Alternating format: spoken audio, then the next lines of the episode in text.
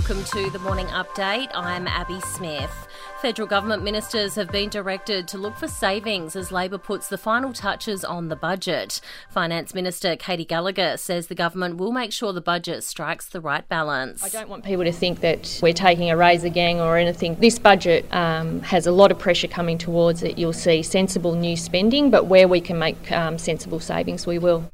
The Prime Minister says new citizenship rules for New Zealanders won't result in more people coming to Australia. From July, around 350,000 Kiwis living here will be eligible to become citizens, meaning they can gain government payments when they need them. A review of the nation's military capabilities is expected to recommend a major overhaul. The Defence Strategic Review examines what Australia needs to protect itself over the next decade and beyond. It's also uncovered significant shortfalls in the military budget and may recommend cutting some programs to save money. A prominent surfer is recovering at home after he was bitten by a shark off Western Australia's coast. Max Marsden's friend quickly came to his aid after the attack. A 1.5 metre bronze whaler is being blamed. A state funeral may be offered for iconic entertainer Barry Humphries, who passed away at the weekend, aged 89. New South Wales and Victoria are among the states who may make an offer to the Humphries family. And the hunt is on for the top three public toilets in Australia, with the Continence Foundation launching the Great Dunny Hunt. Until June 19, people are being asked to take photos of public toilets and upload them to the National Public Toilet Map.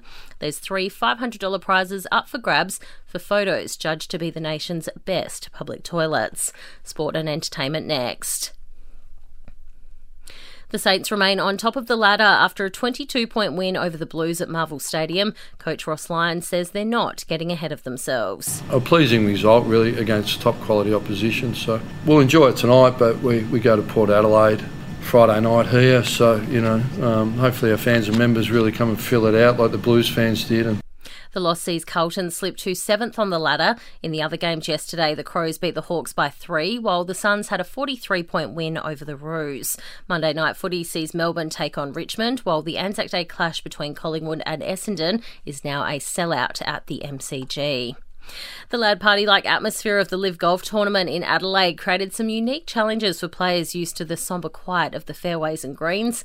After starting the day with a 10 shot lead, American Taylor Gooch had a scare, dropping several shots before going on to win the event by three strokes. He said winning was not easy. Winning on any tour is hard. Uh, winning on this type of golf course in front of this type of a crowd is, is not easy. So, um, you know, when I made the, the birdie on 11, um, that was time to dig deep and, and, go get a go get a victory. Aussie Cam Smith came in fourth.